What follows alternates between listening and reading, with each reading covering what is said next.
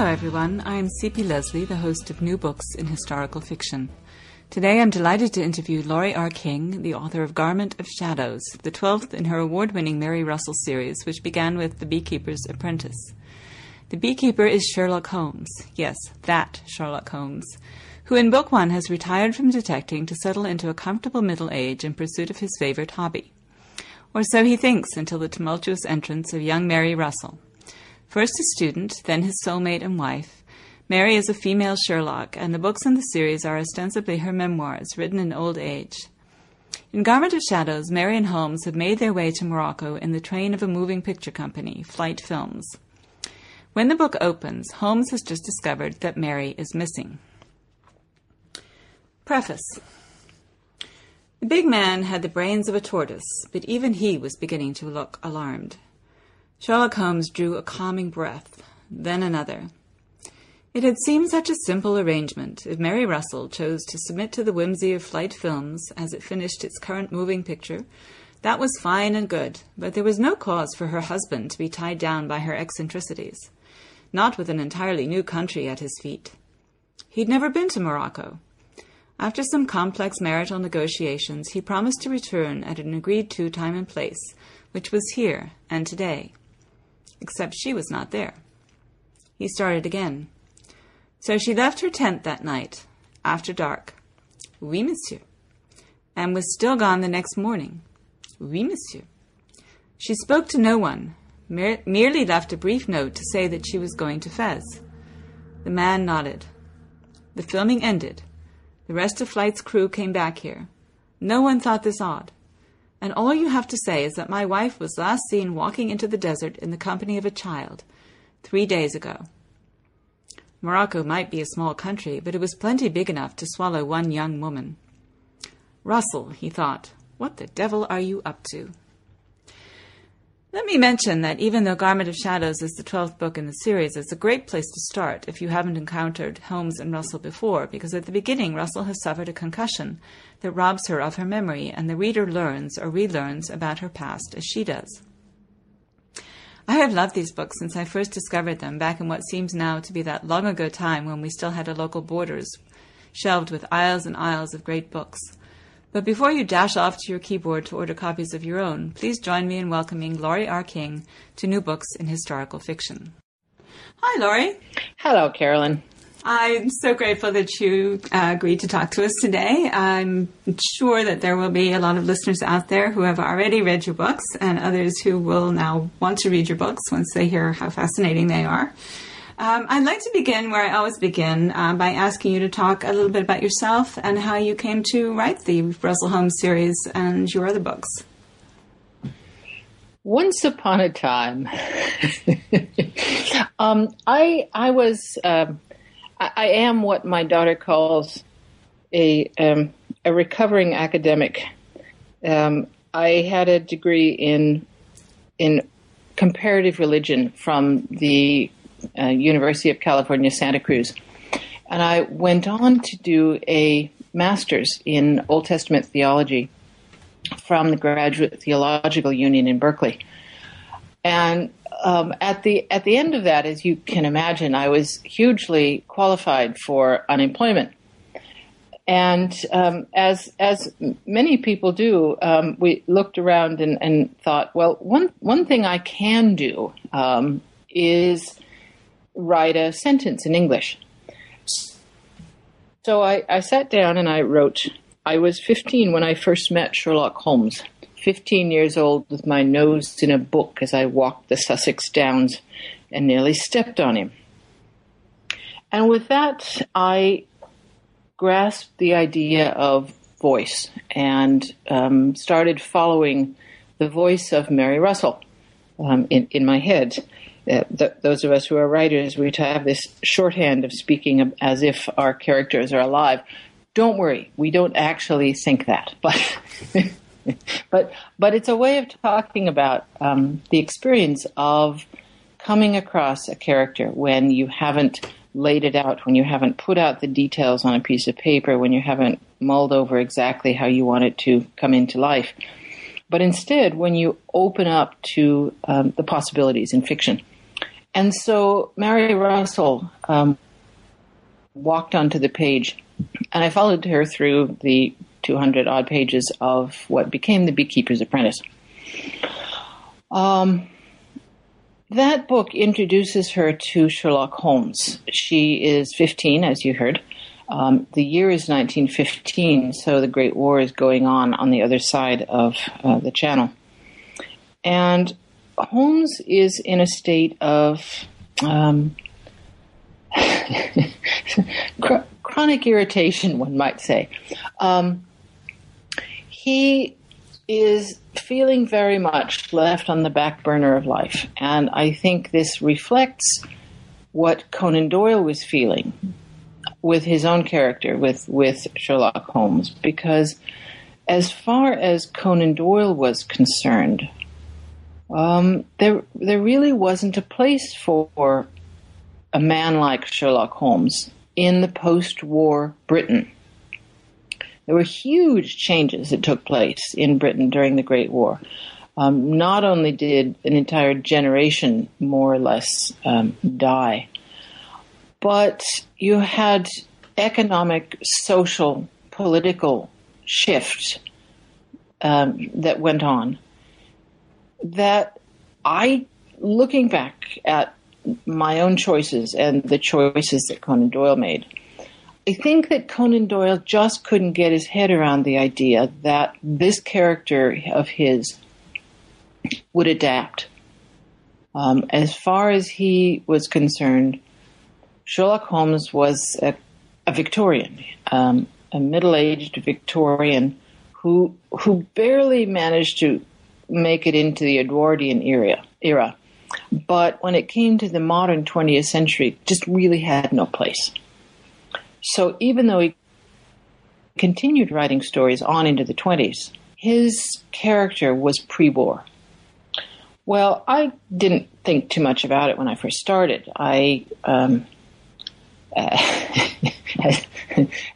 you might imagine, someone who just sits down and starts writing a character doesn't think much about what she's doing with the other characters as well. So I wrote The Beekeeper's Apprentice, and I wrote the second one without really thinking too much about Sherlock Holmes as a character. He was a supporting actor. He was the paradigm for Mary Russell. That is, they're very similar people. But she is distinctly 20th century. She's a 20th century young female feminist version of the great detective. And the two of them are interesting together in a way that they wouldn't be if I just had written a Mary Russell novel without Holmes. But it isn't until I got a few of the books behind me that I began looking more closely at the character of Holmes and his possibilities. And I realized that there were a lot of things that could be done with Holmes, a lot of ways of developing the character that Conan Doyle just turned his back on. So I pick up Holmes and I allow him to grow as a person, and I allow him and Mary Russell to teach each other about the possibilities in life and relationships, and of course, because these are mysteries and about crimes. So that's where the books began. I started writing them. I wrote The Beekeeper's Apprentice was the first one, and the second one picks up 3 years later, when their relationship is sort of establishing itself. And that one was called A Letter of Mary. And I went back afterwards and wrote the one that goes between them, called A Monstrous Regiment of Women, because I wanted to see how they got from A to C and had to fill in B. But I needed to write... This will sound so strange. I needed to write the later book first in order to see where they stood when they were both in a mature relationship. So that's how those three books developed. And after that, they just continued going on. I send them around the world a lot.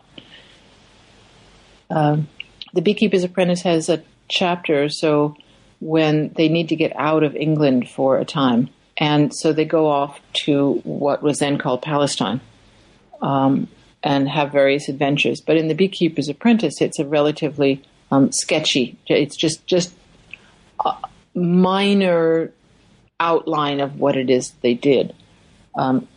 Because I thought that adventure in Palestine would be a novel length, and being Laurie King rather than Stephen King, I didn't think anyone would be very interested in a first novel that had 900 pages in it. So I made it just the Palestine section very, very short, and then went back to it in the mid-90s and looked at their time there. So that really started me on my international side of the Russell and Holmes novels. The two of them go to Palestine. Later on, they go to India. They spend some time in San Francisco, which to them is quite foreign. I live near San Francisco, and my mother and my grandmother were both born there. And there's various other parts of the world that they touch here and there. The Pirate King. 2 years ago, they went to Lisbon and it ended up in Morocco.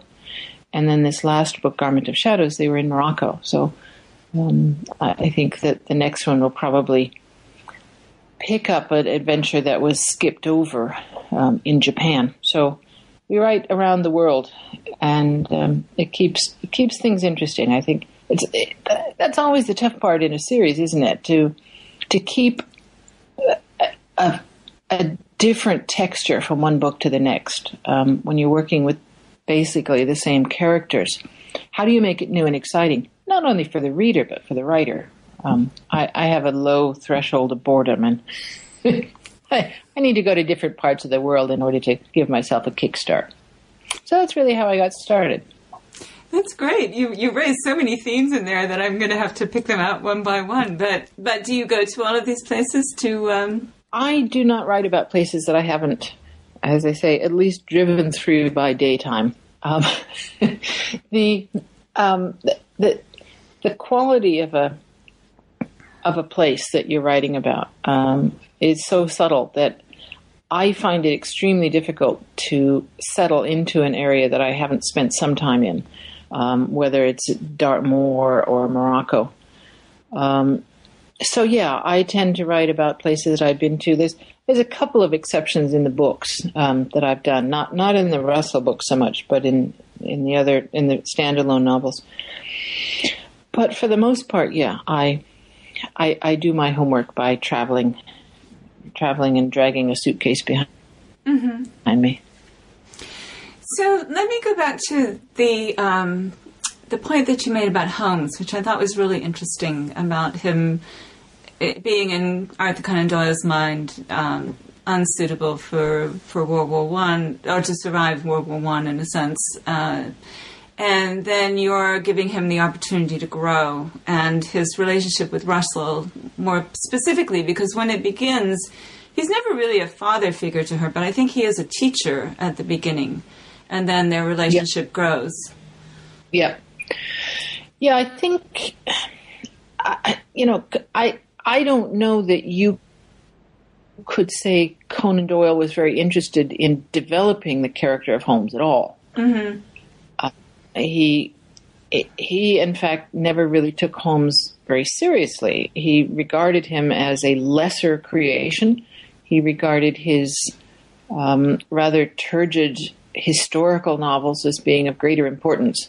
All the Conan Doyle novels that nobody reads now, and happily killed him off when he thought he might be able to survive financially without him, which did not prove the case.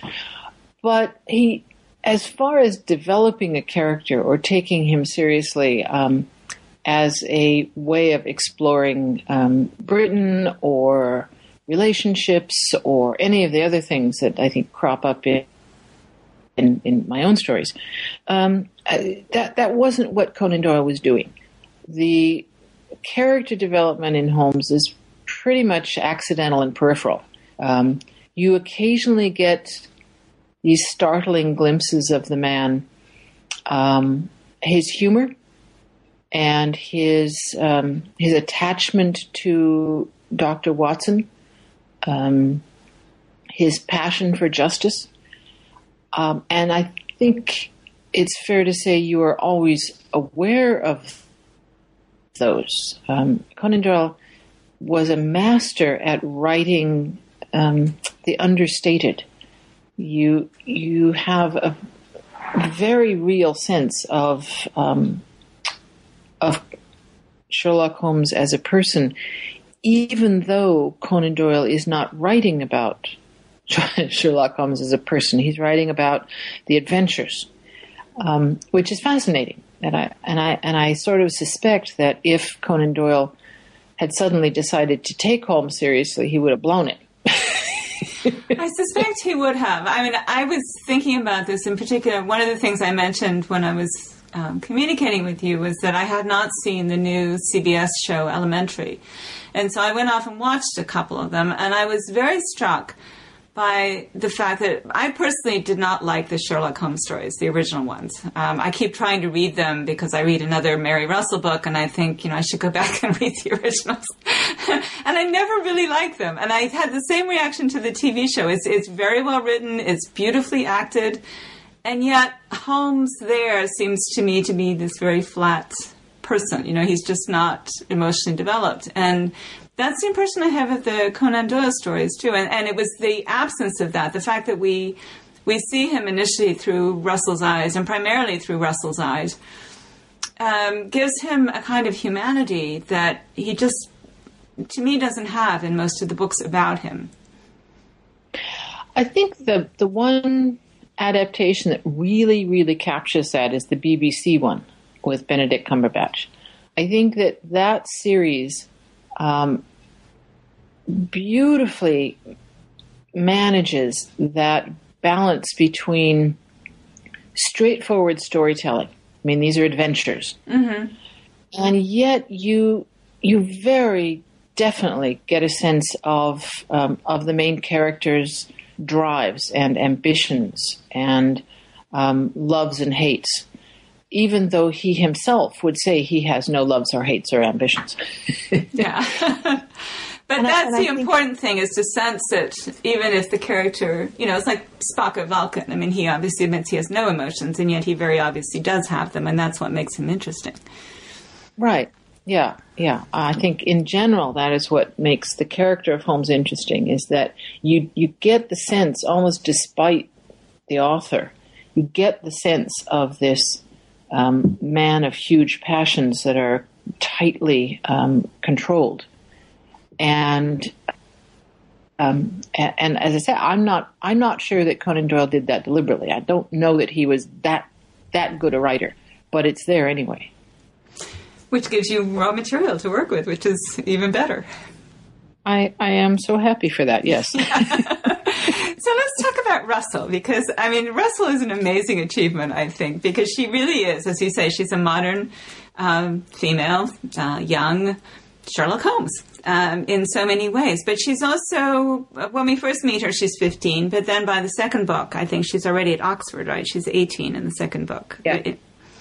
And she becomes a biblical scholar. As one does. As one does. It is amazing how often one's characters reflect the interests of the author herself.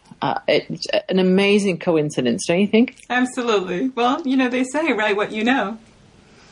So tell us, it's obviously why she became a biblical scholar, but tell us about her, because she doesn't always in every book get a chance. For example, in Garment of Shadows, she doesn't really get a chance to strut her academic stuff, but it's there. It's an important part of her. It's one of those areas I because of my background, obviously I am interested in the religious and theological history of my characters and in their situations and where they move in the world. It doesn't always work into the book. So probably about half the books I do have some kind of overlap with religion or theology. But I found this one of the interesting possibilities in Russell when I was starting out. That is, you want your main character in a mystery to be to some extent an outsider. It's not easy to get to get a lot of fun vibes going on with somebody who is a mainstream investigator. With somebody like Russell, because she's an outsider in so many ways, she's lost her family, she's a Jew in a country that has a state religion of the Anglican Church. She is from America for the most part and living in Britain, so she's really a solitary individual. At 15, that's a very vulnerable age. So, when she meets Holmes, there has to be certain areas where she is herself and she is not an imitation Holmes. One of those areas, I mean, in addition to feminism, obviously, one of those areas is her interest in theology and her tentative explorations into being a religious person. She's not quite convinced of the value of religion, but she does follow the theological interests, the more academic side of things, which is a point of contrast between her and Holmes, because he isn't. I mean, there's one speech in the Conan Doyle stories where he reflects on how a rose is a bit of goodness that is unnecessary and therefore a reflection of the divine, and not in so many words, but that's what he's saying. But you kind of, when you're reading this section, you almost get the feeling that he's putting on an act because it's so non-Holmesian. It's definitely Conan Doylean, but it's just not something that you would expect from Holmes, is this reflection on the goodness of God to have given us roses. No, it doesn't sound like that. And no. I would argue that it is him, but it isn't an obvious side of him. But because of my own background, because of Russell's status as an outsider, I found that theology was an interesting way to explore both her as a person and the differences between her and Holmes. And as the series went on, it also offered me a number of ways into various cultures, so that when they go off to Palestine, you get this permeation of Islam into the stories, which again shows up in Garment of Shadows. So that it gives me a lot of ways to explore time, place, and person that I think someone without a background in theology would have to overlook. Yes, and I think, some of the novels have explicitly addressed it. A Letter of Mary was one of my favorites precisely because it explores the possibility of an ancient manuscript containing a text that actually has come to light and been published. I mean, not necessarily the text that you were writing about, but a gospel of Mary Magdalene that is now known from the Gnostic Gospels. Yeah. Let's not go into details. There. No. We won't go into those details. Apart from anything else, it's a while since I read that one. I reread some of the books so that I could talk to you about them, but they were mostly the ones that are specifically connected with Garment of Shadows. So I read Letter of Mary quite a long time ago. But I think also, something that you hinted at, which is very interesting, is that precisely because Russell is Jewish and living in an Anglican culture, she has a very ecumenical approach to religion, whether it's Islam or anything else. And this is one of her strengths, that she goes from society to society, and she's almost studying them as cultures rather than participating in them. Yeah. It's something that that my husband used to puzzle his students with. He taught religion at UC Santa Cruz, and he himself was an ordained Anglican who had friends and professional contacts in all kinds of different traditions. He grew up in northern India. And so, you know, for example, from the time he was born, his milk mother, that is your alternate nursing partner, so that if your mother got ill, you could have a source of nourishment. His milk mother was Muslim, and so that therefore meant that his sort of more or less brother was Islamic. And from there, he moved in a circle of, Hindu and Muslim and Zoroastrian. He went to Africa and lived among African traditional religion. He came to California and found God knows what. I lived in Northern California, so I know what you mean. Yeah. Well, whatever you can have, it's here.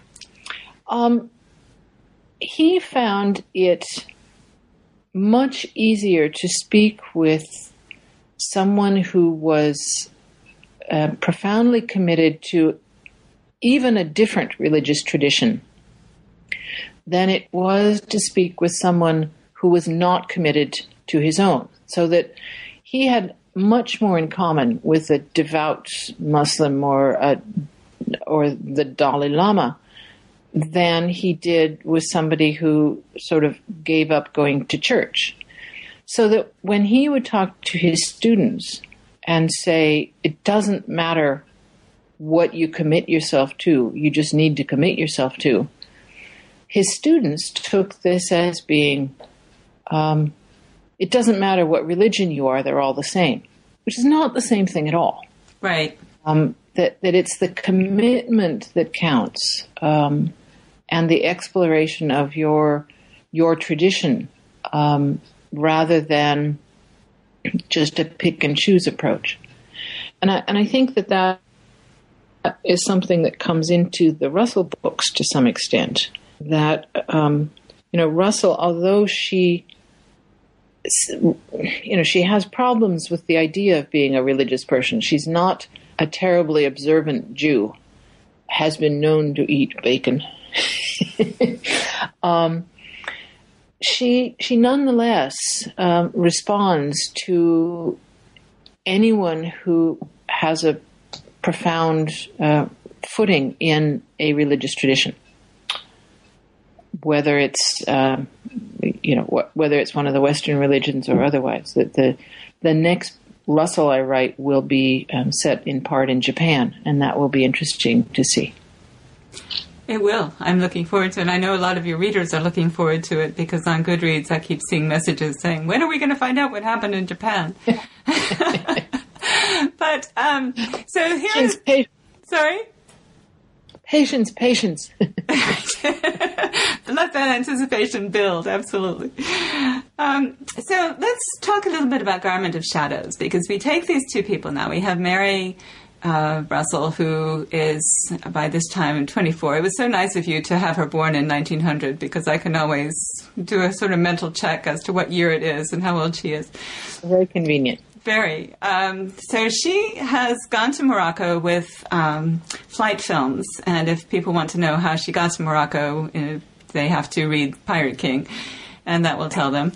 And but you can read Garment of Shadows without having read Pirate King, because the first thing we discover is that Mary is missing. That's in the preface that I have read at the beginning of the podcast. And so Mary comes to not knowing who she is. Laurie King does amnesia. Yes, exactly. So tell us, where is she? What is going on in Morocco in 1924 that should concern Sherlock Holmes and Mary Russell? Oh, there's always something that concerns that pair. I wrote The Pirate King as a sort of reset to the series. It was, getting on to 10, 11 books. And I thought that the series had been getting increasingly solemn. They were, they had sort of gone from being these lighthearted romps to being more or less serious detective stories. And I wanted Russell's voice back. So I reset the series with Pirate King, and made it a farce. I mean, everything about the book is a farce. She gets involved in a silent film crew. They decide to make a remake of Gilbert and Sullivan's Pirates of Penzance. They decide to go to Lisbon for God knows what reason. Realism. Yeah, well, there's actually no Portuguese in Pirates of Penzance, but they end up there anywhere. Meet the poet laureate of Portugal, the self-proclaimed poet laureate of Portugal, and end up getting immersed in actual pirates. So the whole thing is meant to be a delicious farce. I fear that some people didn't completely get the joke, but nonetheless, I had a really great time with it.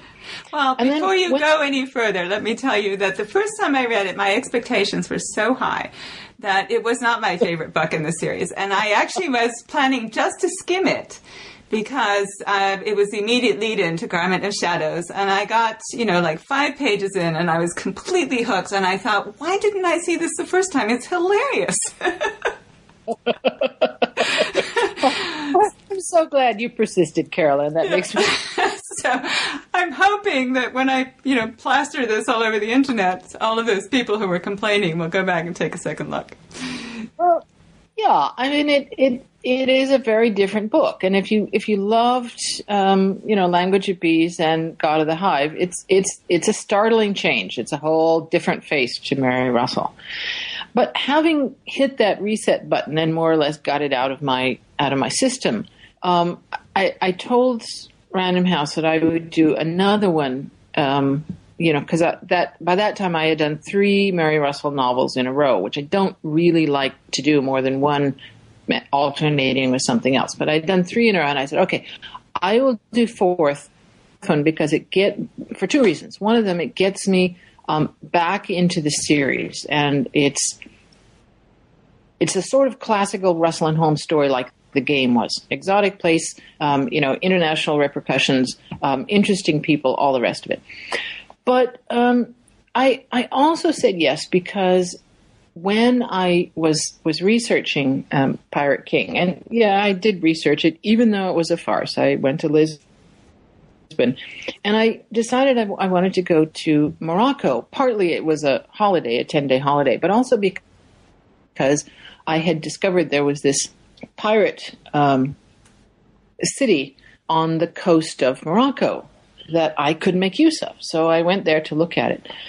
And then we traveled up to Fez. And we had to choose when we went, because we only had 10 days. We had to choose between Fez and Marrakesh. And Marrakesh has this lovely ring to it. But we decided, one or the other, we do Fez. It's the most fabulous city in the world. It's a medieval town, streets too narrow to fit anything bigger than a motorcycle. A medieval town with wireless cafes. And of course, you can't actually get an internet connection at your wireless cafes, but they have great coffee and tea. So I went there and discovered Fez, and I thought, I must write a Morocco book. So I told my editor, okay, you can have a 4th Russell. It'll be set in Morocco. I have no idea what it's going to be about. But when I started doing a little research, thinking, if Morocco is in a really boring state in 1924, I'm going to be in deep trouble. And to my immense pleasure, discovered that Morocco was having a civil war. Very nice of them to arrange one the year that I needed it. Very thoughtful, really. It really was. I mean, I'm really sorry for the people, but for my purposes, it couldn't have been at a better time. So I immersed myself in the Rif Revolt of 1924 and went on from there. Okay. I don't know how much of the story you want to tell us. Do you want to just stop with the plot at this point, or shall we talk about some of the details? Well, when I started looking at the Rif Revolt, because, of course, most people in this part of the world haven't a clue what was going on anywhere in Africa during the 1920s. And so it wasn't all that unlikely that Russell wouldn't have any clue either.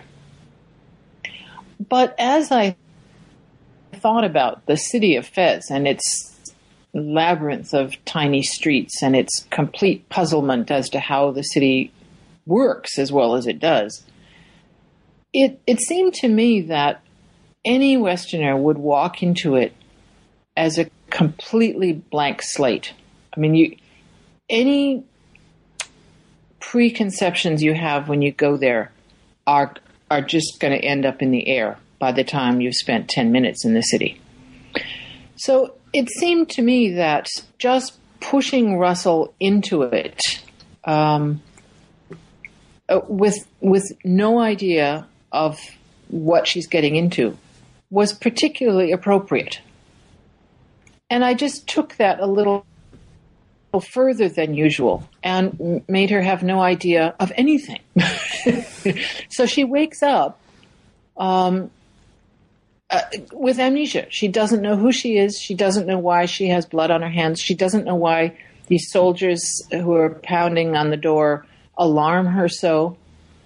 All she knows is she has this very strange skill set, although being the 1920s doesn't use that phrase, this very, very strange set of skills and abilities and languages at her command, that she gradually pieces together who she is, what she should be doing. And at the same time, you've got poor old Holmes looking for her because he's thinking, surely she should have turned up by now, and she hasn't. So the story is told from, as a couple of the earlier books had his point of view in addition to hers, which enables me to do a lot of things that I couldn't do in just the books that are from her entirely her point of view. Right. It certainly opens up his mode of thinking and his feelings about her and stuff like that you can't, you can deduce from what she says, but there's always the possibility that she hasn't gotten it right. I'm afraid that no matter what he thinks, he does actually have feelings for her. Yes, he does. So the politics in this novel are almost as complicated as the streets. And I have to say you did a wonderful job of conveying it through dialogue. I'm currently writing a book about Tatars on the steppe in the 16th century. And, of course, nobody knows anything about them. And so trying to, get it across what the stakes are and what it means that, character X is doing Y, it's an effort. I mean, it really takes a lot. So, but you did a wonderful job. Thank God for good editors. I have a really, really fine editor, and when you've written something yourself, it's almost impossible to be objective about it.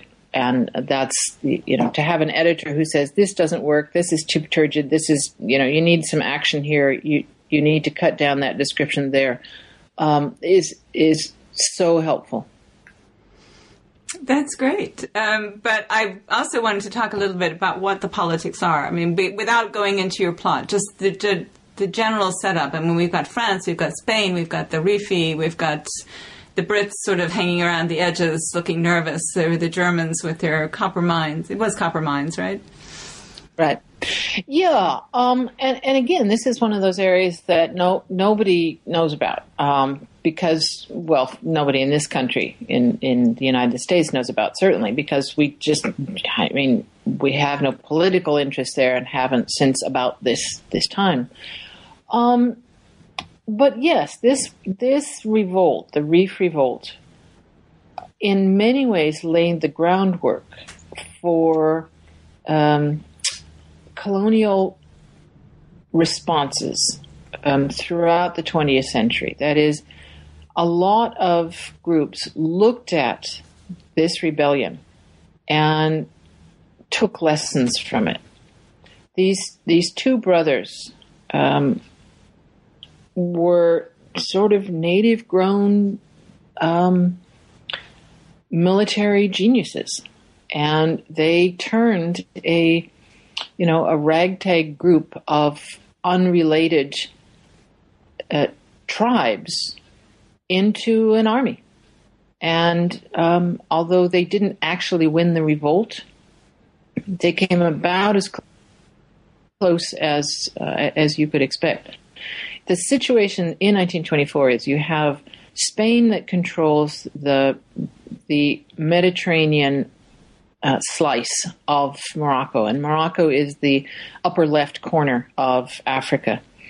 So the Mediterranean coastline is controlled by Spain because England couldn't stand the idea of having France across the water from them at Gibraltar. The rest of Morocco is under French control, and in the middle are the Rif Mountains, and the Rif Mountains bear the brunt of a lot of Spanish acquisition and mistreatment. The Spanish were very hard on the Rifi, and they finally stood up against them and rose up. Well, if they had managed to avoid bringing France into it, they might have won. But that became more and more difficult. The French side of Morocco, as chance would have it, was under a particularly enlightened rule. It was not actually treated as a colonial possession. It was treated as a protectorate. And the leader of the French government there was a man named Lyautey, who just happened to be one of those remarkable men who has respect and understanding for the people that he's put in charge of. And I just was so pleased to be able to find this guy and work with him, as it were, on the page. And so convenient that he turns out to be related to Holmes. Well, it's funny.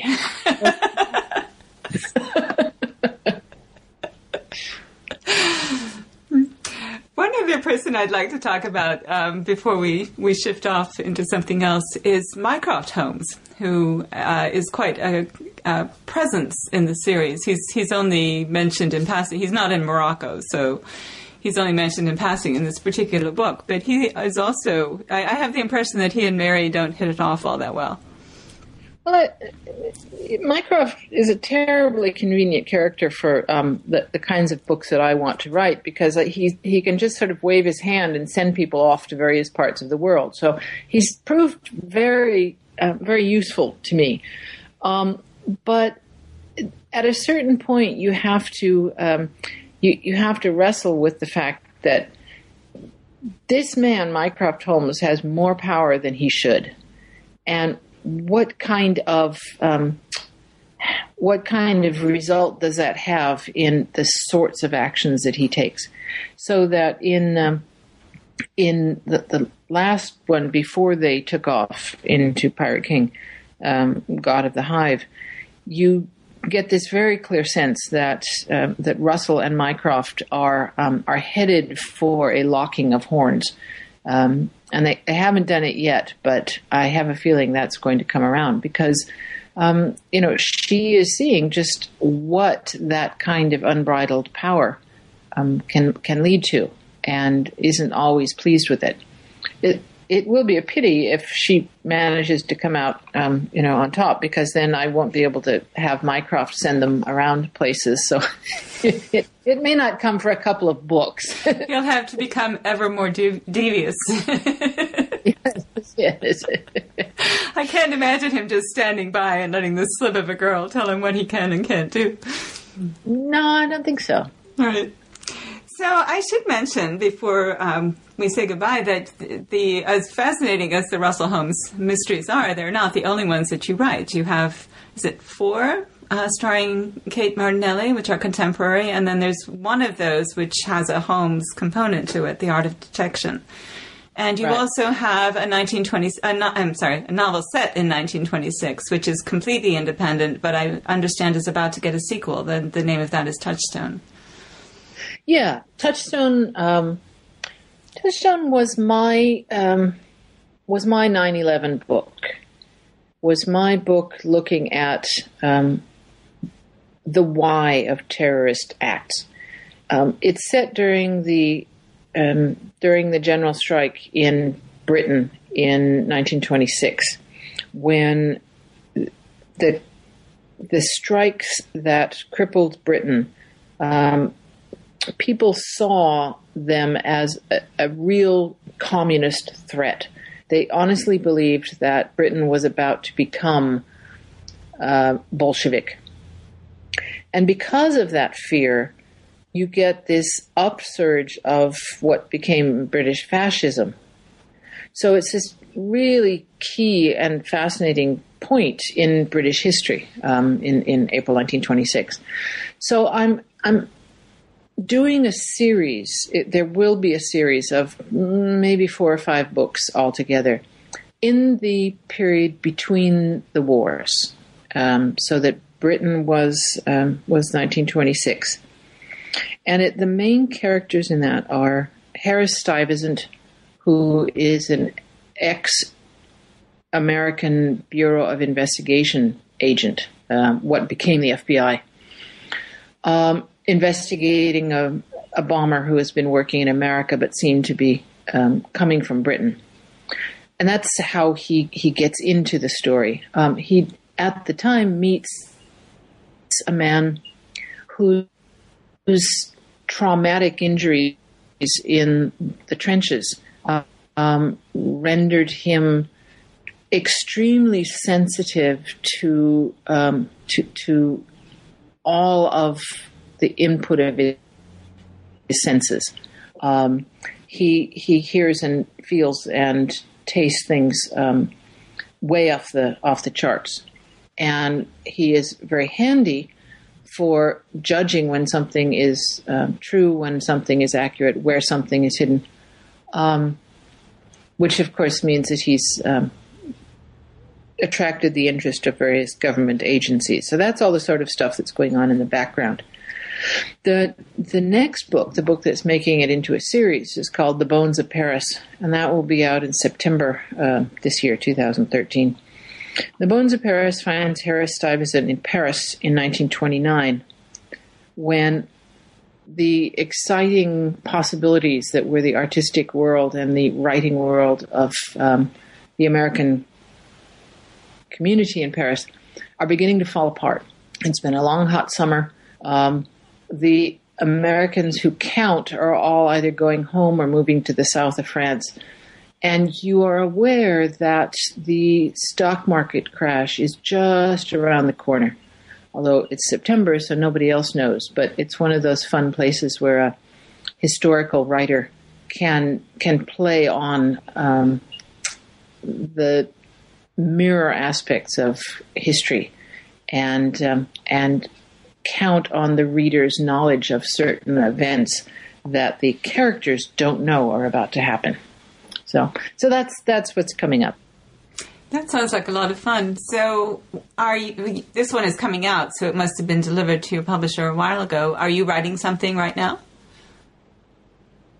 I have just got the proof pages of Bones of Paris off yesterday. I mailed them off. Oh, and congratulations.